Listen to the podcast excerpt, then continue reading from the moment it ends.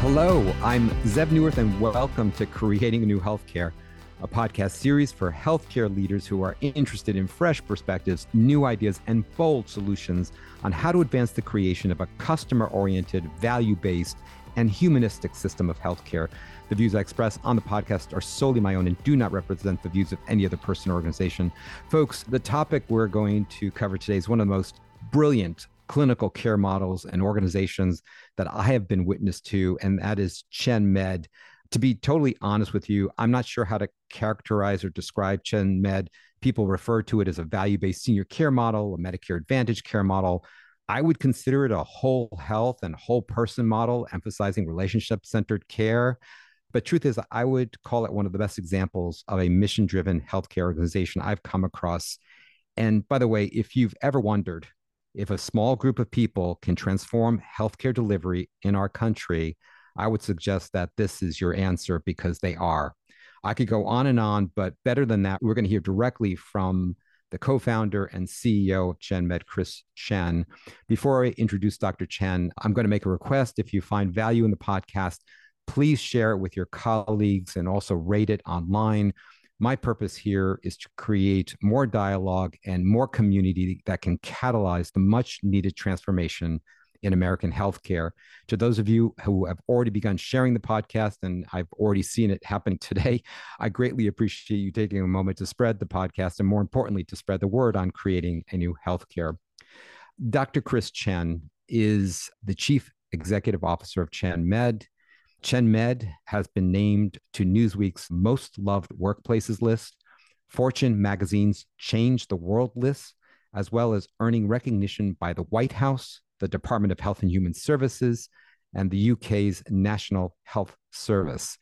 ChenMed has also been featured in publications such as Modern Healthcare, Health Affairs, Forbes, The Economist, The Wall Street Journal, The New England Journal of Medicine, The Guardian, and Medical Economics, which named ChenMed the best primary care system in the US. Most recently, if you've been following the news, Newsweek actually named ChenMed the #1 workplace in healthcare in America. Now, turning to Dr. Chen, he graduated from the University of Miami's Honors Program in Medicine. He went on to complete his medical training in internal medicine at the Beth Israel Deaconess, a Harvard University teaching hospital. He completed a fellowship in cardiology, which he is boarded in at the Cornell University Medical College in New York City. Dr. Chen continues also to see patients at the company's Miami Gardens in Florida. In addition to all that, Chris and his brother, co-founder, Dr. Gordon Chen, have recently published a book entitled The Calling: A Memoir of Family, Faith, and the Future of Healthcare. My friends, I have recently read that book cover to cover, mostly in one sitting. I couldn't put it down. I found it to be so uplifting, so inspiring, and actually so instructive. An amazing story that I would recommend definitely for every healthcare leader in our country and across the world, but anyone who's really interested in transforming healthcare, and particularly in transforming primary care. Chris, I could go on and on, but just want to welcome you back to Creating a New Healthcare. How are you doing today? I'm doing great. It's great to be here. You know, I've known you for a while. We've spoken on and off for years, but I have to tell you, I am starstruck after reading the book. So I'm going to try to put that away and just try to talk with you today. Thank you. There's a whole bunch of stories in there that you're kind of not clear that if I'm putting this in the book, I guess I'm putting it out for the public. So I'm still coming to terms with that.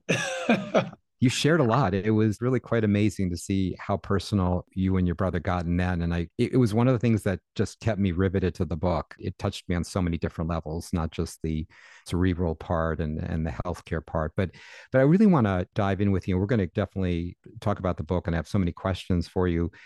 But just to start, I'd like to begin by exploring just the basics of the ChenMed healthcare model.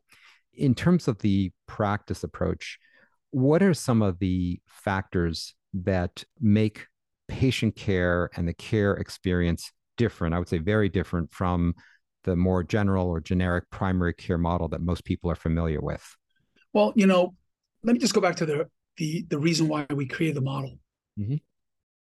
You know, we noticed such a large difference in the life expectancy and the quality of the healthcare between zip codes in a given city that have and the zip codes that have not. If you look at any city in America today, you'll typically find a 20 to 30-year life expectancy difference between the wealthiest zip codes and the most underserved zip codes. And so we thought that we needed to create a healthcare model that would fundamentally equalize that care, and we thought that that would occur through primary care. And so what we did was, you know, the typical doctor model is you see a patient, you get paid for one patient. The model that we thought about was, well, in order to improve the health of the most underserved populations, we call them the old, the poor, and the sick, and to focus on these neighborhoods, we couldn't just get paid for doing one thing at a time. We had to look at the patient holistically, and that involves looking at their health status as it relates to pills, procedures, and referrals, but also at all these other components that really influence health. And some people would call that social determinants of health. We used to call them financial barriers to care, but that involves multiple things, you know, education, safety, food insecurity, the family structure, and so forth. In fact, if you just look at COVID, one of the largest reasons why that COVID predominantly killed old, poor, sick minorities was because they had different lives. They were living in much tighter quarters. They were multi-generational. They had much lower access. They had challenges with poverty and many other things. And so we said, let's look at the whole patient. And for us to do that, we had to do something called global full risk, meaning we get a set amount of money and we have to deliver all of health, not health care, deliver all of health with those dollars. And so what we did was we said, let's give these patients amazing primary care, transformative primary care. What does that mean? Well, every month we would see our patients. All of our patients, they get their doctor's cell phone numbers. The average patient-to-doctor ratio in these neighborhoods is typically 3,000 patients to one doctor. Well, we lowered that ratio to 400 to 1. As you know, concierge medicine is typically about 600 to 1, so it's even better than the ratios are even better than sort of the wealthiest of the wealthy in this country. We offer them door-to-doctor transportation, medications on site, social events on site so we can get over loneliness. We go to their homes and we solve their individual problems. During COVID, we were delivering toilet paper. So there's really no place we won't go to improve the health. And with the one goal, we must reduce catastrophic events. And so that was our primary goal. And that model, we found out works. And we were able to grow it to now over 30 cities across the U.S. And we continue to expand to every city that has this fundamental problem with a deeply underserved community. And that number 400, that wasn't just a made-up number. You and your family, through years of practice and years of experience with that sort of whole health approach, with that health delivery approach, you came up with that number. Could you share a little bit? And I believe it was your father who was involved, Dr. Chen Sr., who's involved as well in helping to formulate that number. Right. Well, you know, what we discovered is, you know, healthcare costs are a big problem in this country. And especially in the last few years, we've seen a dramatic escalation in the cost of care. And, you know, as you're thinking about costs, really, it's the minority of patients that account for the majority of the costs. So 5% of the population will account for almost half of healthcare costs in this country. 15% will account for 70 to 75% of the costs in this country. And so we really don't have a cost problem across the board in this country. We have primarily a cost problem that's driven by the 5 to 15% of the population. And we discover that those patients tend to be older, poorer, mostly minorities, and they have multiple chronic conditions. And so when we went into these neighborhoods, we quickly found out that the patients that were the most underserved and the most vulnerable were also costing the most, and therefore needed much closer attention. So we limited the panel sizes initially to 450. We've now driven that to 400. And that 400 to 1 ratio, which again is fundamentally lower than the typical 3,000 to 1 ratio, allows us to focus on the most vulnerable patients and dramatically improve access for those patients, which has led to a 30 to 50% reduction of hospitalizations. We published this. 20 to 30% reduction of stroke. We published this. We actually double six-month cancer survival rates in our patients. Depending on the cohorts you look at, we can reduce heart failure admissions by 50, 70, up to 90%. And we're continuing to see evidence that we are extending life as much as 5, 7, and in some cases 9 years. So it's working and it's quite exciting. But this can only be done because we're seeing these patients at a minimum every month, sometimes twice a month, and if necessary, even every day. So that's the model. It's about frequent access, frequent following. That's what we call it internally. Connecting a patient and having them develop a close relationship with their PCP, who is incentivized to fundamentally reduce hospitalization rates by going after the entire patient. So much to ask you about there. And I think that last point that you made, we are in a crisis in this country. The cost of care just continue to escalate. And I think obviously the hospital care is a major, major factor. People entering into EDs and then being admitted to hospitals, major factor in that cost, and the ability you were just citing to really target that and not to limit care, but actually by proactively giving primary care upfront, preventive, proactive care, and therefore reducing the avoidable hospitalizations. Tremendous benefit, obviously, to the patient, their family, but tremendous benefit to the healthcare system in reducing one of the largest factors in costs of care. You know, we like to think that we're helping to create the industry of preventative care. You went through sort of, a lot of my training, and I remember graduating with 5 board certifications and not really knowing how to fundamentally prevent heart failure admissions. You would think with all that training, I would be able to do it. And realized when I joined ChenMed and joined my dad, my very first patient, I wasn't able to prevent his admission. And so we're having to sort of invent and develop a way for doctors and care teams to fundamentally reduce these catastrophic events, which we call our admissions. And so that knowledge doesn't exist today. It really doesn't. A lot of our research, our academic institutions, teaching institutions, they're really about teaching doctors how to prevent people from dying. That's very important, right? You do want to prevent people from dying, but we don't have a lot of training in helping people be healthy, right? Let me give you one example.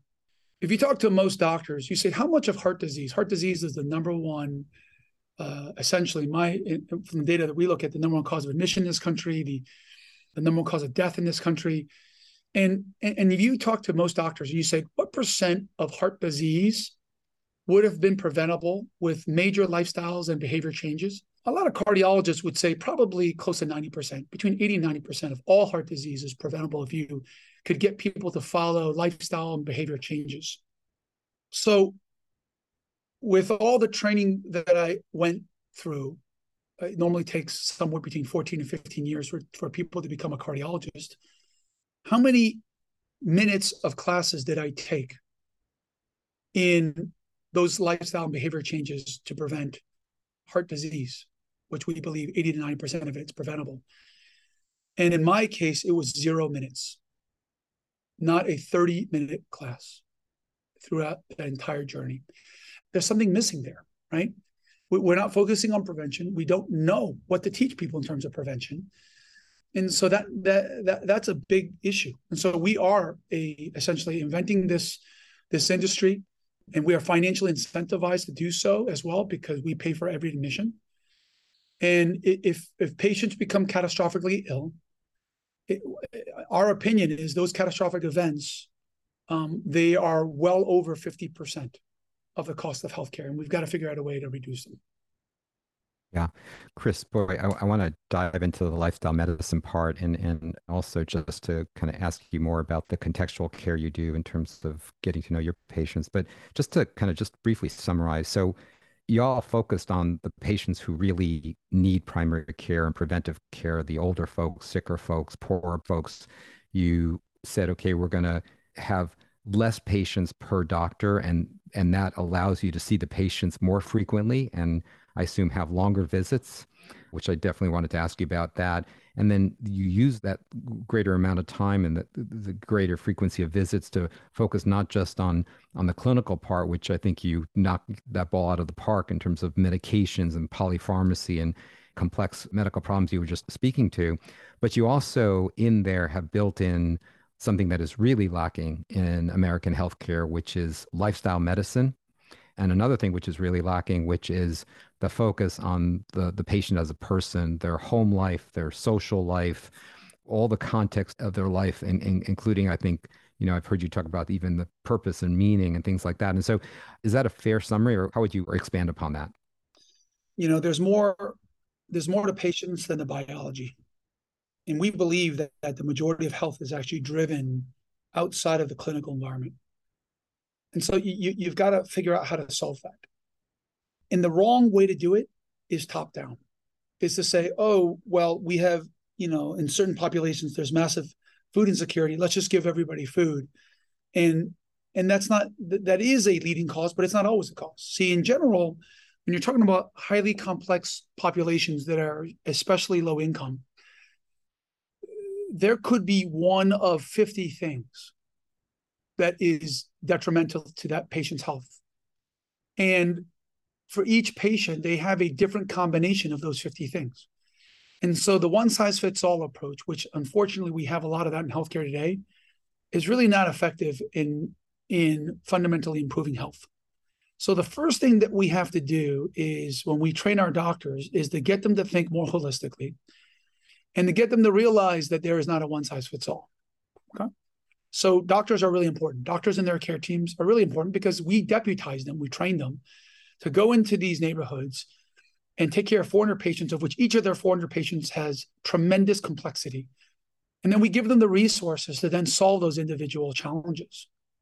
So if your grandson is stealing your Social Security check, not everybody has that problem. If your son is a drug user and a drug dealer and is now living in your home, that is a problem that needs to be solved. Right. And so it's complex. So we have the time that we do, and we can do that. I'll just give you one cool sort of thing that we do for patients. Every patient that starts, we do what is called an early embrace. And it's essentially a executive physical on steroids. And their first visit typically is well over 2 hours, head to toe, comprehensive assessment that understands what's happening with them as individuals, with their bodies, and in their homes, and even their families. So in our male patients, if anything happens to their wives, they usually die within a year. Isn't that an amazing metric? Hmm. So, you know, is that an important factor for their health? Absolutely. Right. So we want to figure out how that relationship can be strong. We want to make sure that not just our patients are healthy, but their wives are healthy and their spouses are healthy. And then how does that interact with the overall patient and their lifestyle? And of course, their post-procedures and referrals. So. Oh, that's great. You mentioned before you, as a physician, didn't receive any lifestyle medicine training, and the importance of that, because like you were saying, most of cardiovascular disease could actually be prevented through lifestyle interventions. So one of the things that I picked up in your book, which I wasn't aware of, is that you take that sort of training and you codify it, and then you actually train your physicians and your teams in that. Could you say a little bit more about that? Because I found that to be, in terms of even ongoing education for doctors, as a physician, I thought, oh my God, I would love that, to continue that sort of training, especially in areas that I had not received training in.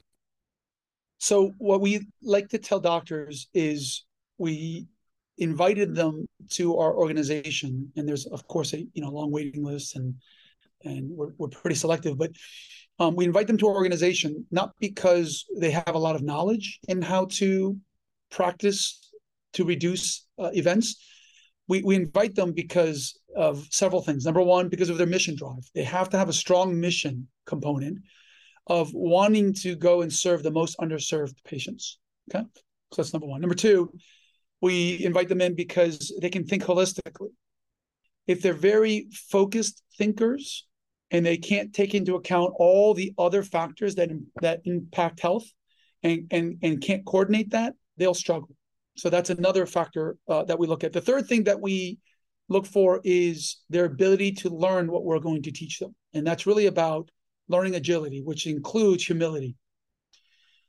Doctors that come to us that say, let me teach you how to practice preventative care. And I tell them, you know, we have studies that have 50,000 patients in them that we're publishing.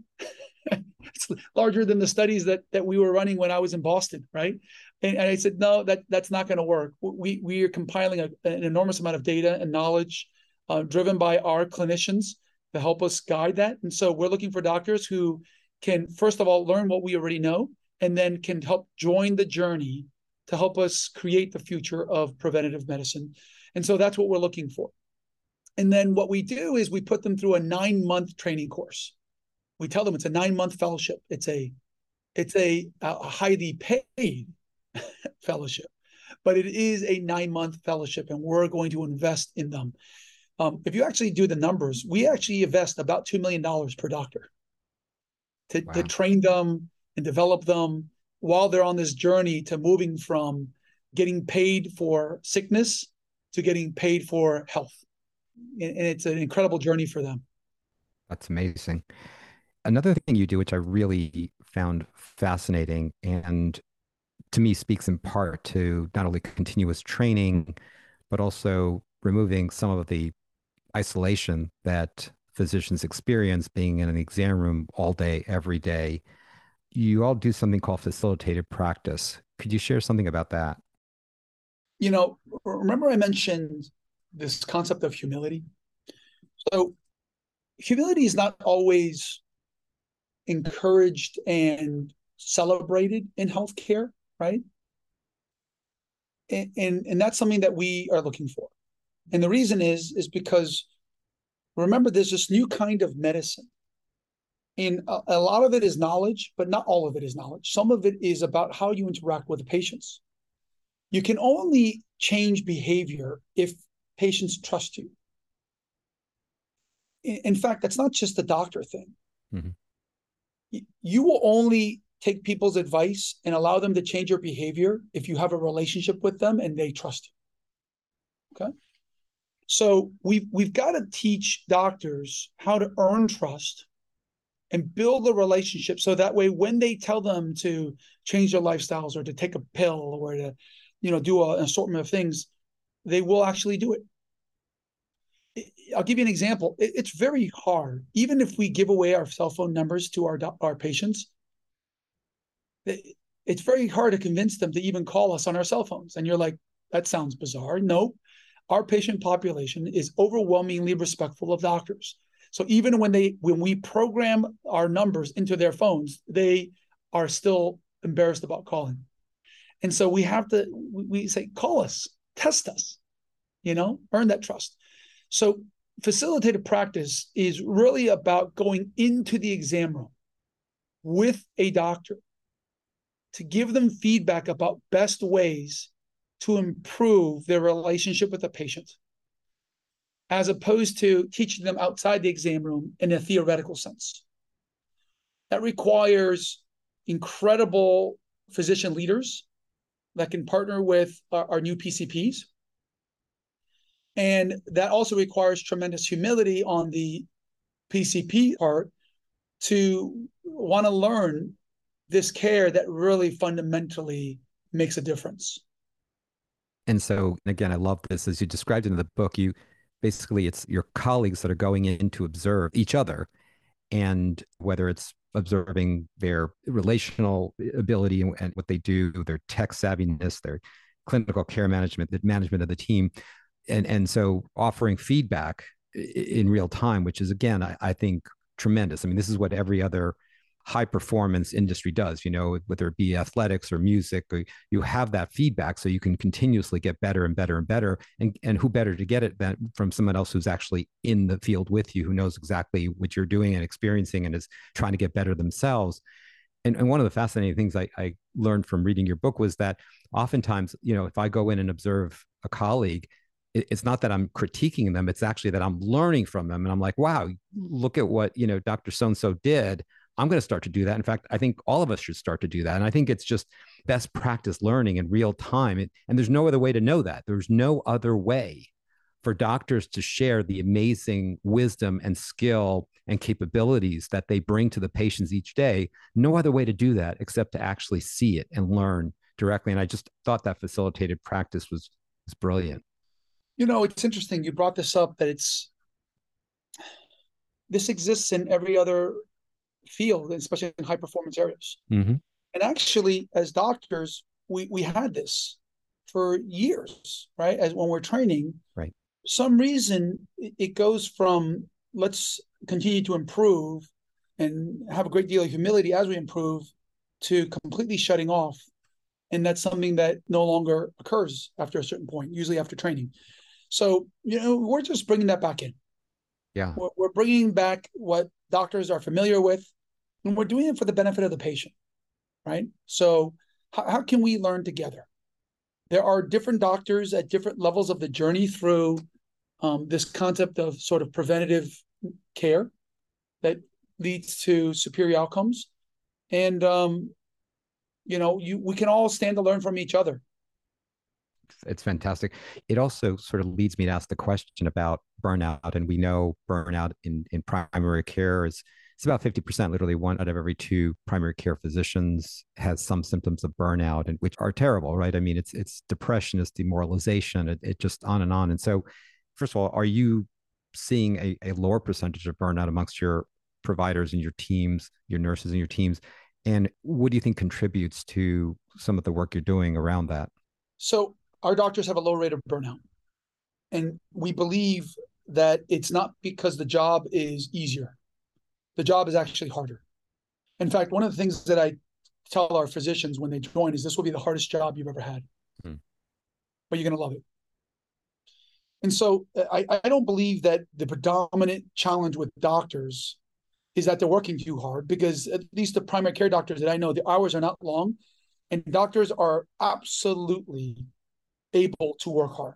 And they enjoy working hard. They wouldn't make it as doctors if they didn't enjoy working hard. Okay? Doctors enjoy working hard. It just has to be meaningful. Mm-hmm. And the problem is that in a fee-for-service environment, that job doesn't feel meaningful to them. And it's not clear if they're making a difference in patients' lives. It's not clear, are they part of the solution or are they part of the problem? I mean, if you're a primary care doctor and your primary job is to make sure that you're ordering enough MRIs and you're sending enough people to specialists so that way, you know, you can get high cost procedures to be as high as possible to increase revenue, that doesn't feel validating.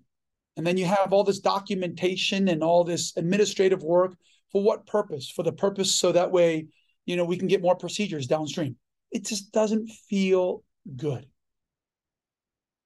But if ultimately you tell doctors that we care about their outcomes, we care about our patients, you can spend more time with your patients and actually see them more frequently, develop closer relationships with them, celebrate when they win, cry when they lose, all together. And you have a team around you that helps you accomplish this. And if you are able to accomplish this successfully, you will become an integral part of helping to develop the future of healthcare.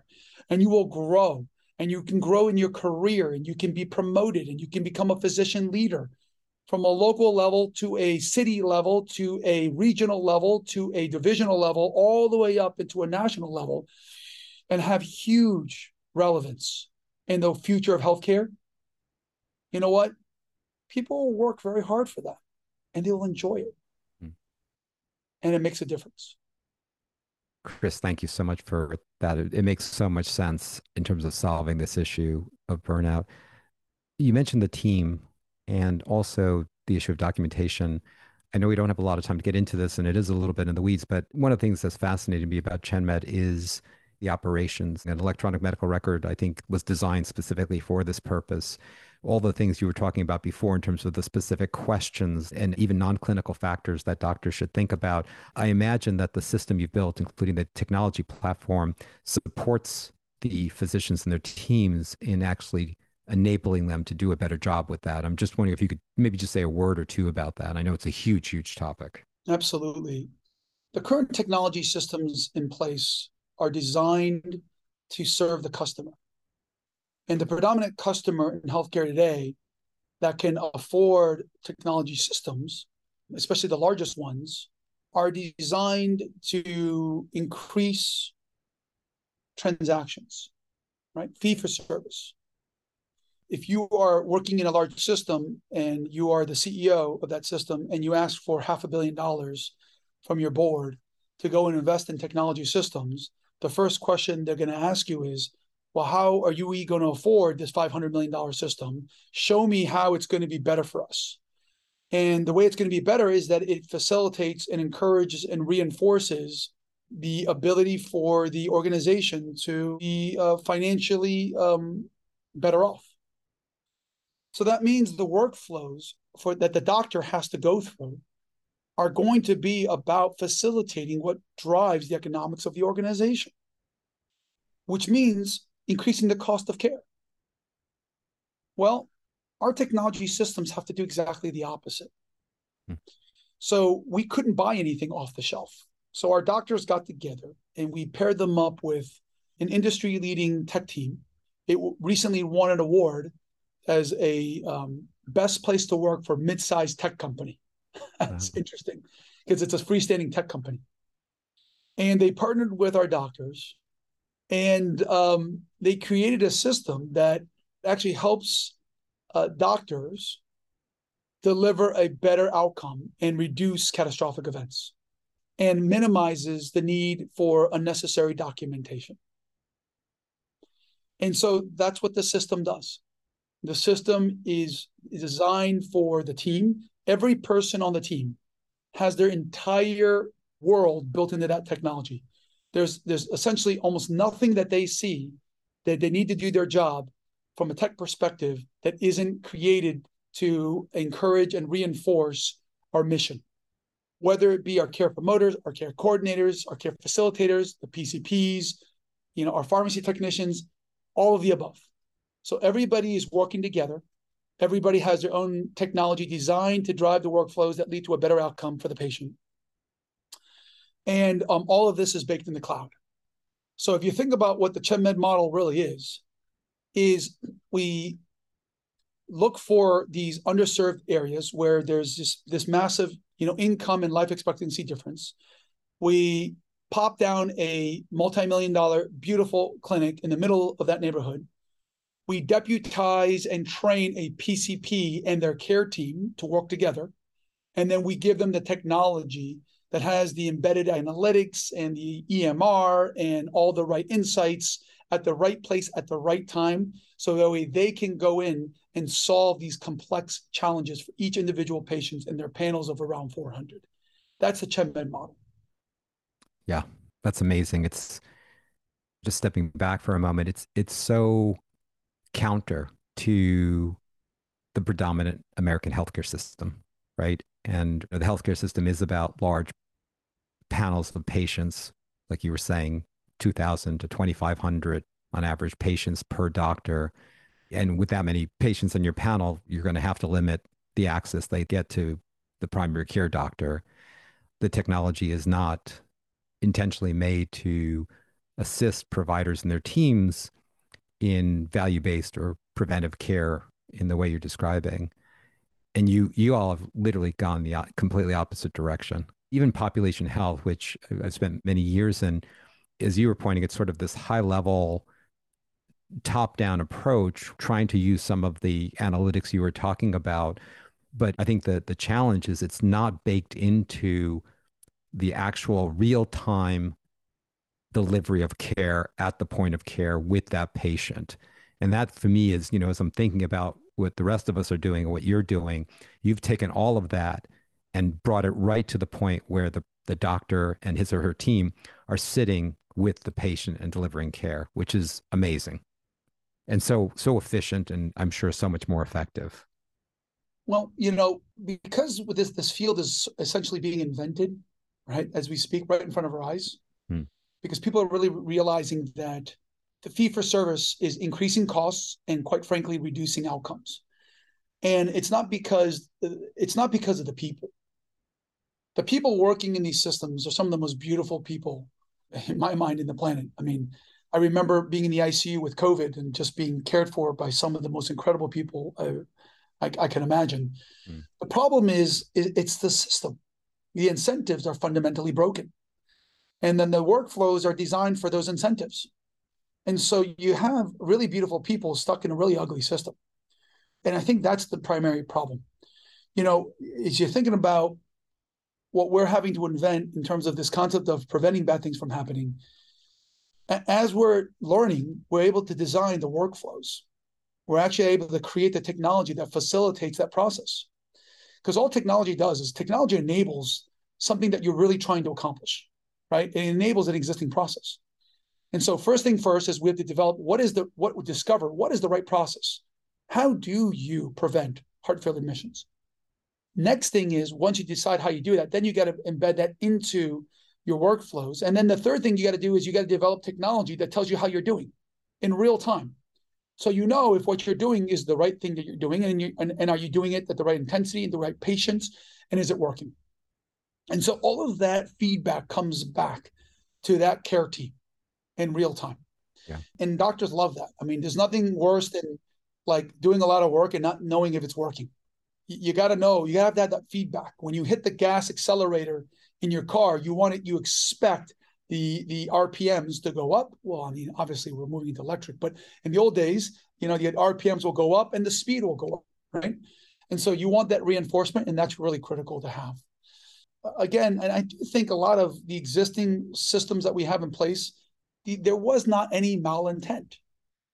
The challenge is that is the way healthcare is delivered today, by and large. Transactional, fee-for-service system where two things happen. Number one, you know, healthcare providers do better when the population does worse, financially at least. And then number two, this problem, it fails the people who need the care the most. So the people who are the sickest, who have the lowest life expectancy, we're not seeing them getting better care. We're actually seeing the opposite. We're seeing them getting worse care. We're seeing the neighborhoods that we're going into becoming more of a health desert than they were 1 or 2 years ago, because of these perverse economics and the wrong incentives. So that is something that really needs to fundamentally change, and I hope it does. Yeah, that is, again, really thoughtful, and I think you're spot on. That phrase you said, in real time, to me seems to be such a key point, really bringing it together, and also the fact that you don't have a population health division or some other division kind of overseeing. It's literally, it happens at the point of care. It happens in the exam room. It happens in the communications. As you were saying, you'll go wherever the patient needs you to go to do this. And I think it's in real time is such a key part of your success. Did want to ask you about where you are right now with ChenMed in terms of the number of practice sites. You talked about plopping down these practices in communities and neighborhoods where they're most needed. How many practices and how many states, and what's next for ChenMed? What's your 3-year vision? What's your 5 to 7-year vision, if you will? Literally, as we're talking, we have centers opening. I believe by the end of the year, we should have close to 120 centers across 30-something cities, across 15 states, I believe, and there is no shortage of demand. Our goal is to continue to grow aggressively in a wise way. The issue is that the population that we're trying to serve is growing almost as fast as we're growing. So you could ask the question, are you making enough of a dent and a difference? And so, you know, we're constantly evaluating ways that we can grow faster and reach more people. And I just think that, you know, the frustration with healthcare is something that's pretty ubiquitous. You know, I talk to people working in existing delivery systems, and they are frustrated. I talk to people in the government on both sides of the aisle. They're extremely frustrated. I talk to people who are payers. They're very frustrated. And then most importantly, I talk to patients and people who are patients of all socioeconomic levels. And what's interesting to me, even the highest income people don't think it works. The lowest income people clearly don't think it works because their life expectancy continues to drop. So, but what's surprising to me is even the highest income people, where their life expectancy is going up, also doesn't think it works and thinks the value is declining because it's getting more expensive too. So I just think that, you know, something's got to give. Our goal at ChenMed in writing our book was to really inspire people to say, listen, there is a different way to deliver healthcare, and it works at scale. We're not showing you a bunch of projections of what we're hoping to happen. We're seeing a replicable result that keeps happening every time we grow. And so regardless of the cities that we're growing in, we're seeing the same result. And so, you know, it's not like we have one or two or three cities that are successful, and so we went and built 30 more, and hopefully they'll look the same. No, they're all following the same trajectory. So the more people that can hear our message, that can learn from what we've done, and, you know, people have, said, Chris, you put so many secrets in the book. And I said, that's because they're not secrets. Maybe we can hit 3% of the people that need this care, or 5%. What about the other 95%? So we need to get that message out there. We want people to start thinking differently. If you work in a large system, we want you to have the courage to do this, because it's going to take courage. You work in a large system with rising costs. You know, you've consolidated, so you're really big. The bigger you are, the harder it is for you to change. You've implemented technology that's doing exactly the opposite of what you really want to do when you're transforming care. So it's going to take a lot of courage to transform. But I wanted you to know that if you can get there and you can find the courage to do so, the results are great for patients. And also the results are sustainable financially as well. Our doctors, on average, do better than they do when they work for hospital systems, and many of them much, much better. So it is a win-win-win scenario. Chris, I think that's actually a wonderful way to sort of conclude our dialogue. Again, I think everything you're saying makes so much sense, even the just explosion of the senior population in our country. For those of us who deal with this, the numbers are pretty staggering, and the population is growing at an accelerated rate. In fact, the over 65 is growing at 3 times the rate of the general population. So to your point, this is not a need that is by any means shrinking. It's a need that is actually continuing to grow and will continue to grow for decades to come. And so I think what you all are doing at ChenMed is really meeting one of the most critical needs in our country. And we were just talking about the Medicare or the over 65 population. Then there's the whole issue of a significant percentage of people who are on Medicaid who have different needs, but also a population with more serious and complex health care and health needs. So I can't thank you enough for what you're doing. You know, you mentioned before you wrote the book to inspire people. I will tell you, on a scale of 1 to 10, I was inspired 20. And I know you, and I've been speaking to you, and I've been studying you and ChenMed for years, and I still was pretty much blown away by the book. So I would recommend it. Again, it's The Calling, just a fantastic book. Again, I think it is a must read for anyone who's interested in improving healthcare in America and across the globe. Chris, I'm going to give you one final comment before signing off. Any final thoughts you want to share? Zev, I really appreciate you helping to get the word out. And, you know, the more people that know that this is possible, and not only possible, but this is happening and it's working, the more people that will want to jump into, you know, this differentiated model of care. And the result that we will get is, first of all, we'll start to narrow the massive life expectancy divide in this country that's now widening. We'll start to narrow it. We'll get doctors that will have lower burnout rates because they will feel much more purpose in the work that they do. Patients will feel the love and the care of these practitioners who have worked so hard to get in the positions that they're in to really help them. The cost of care will reduce. And so rather than healthcare being, you know, $1 out of every $5 in this country, maybe it could be $1 out of every $7 or less. So we can figure out ways to improve other sides of this country, I mean, education and infrastructure, who knows, all the other things that we want to invest in. And we can go off and continue to thrive as a society. But I think it starts with, you know, people having the courage to take that first step and start moving in the right direction, as opposed to continually moving in the wrong direction. Yeah, Chris, you and I could go on.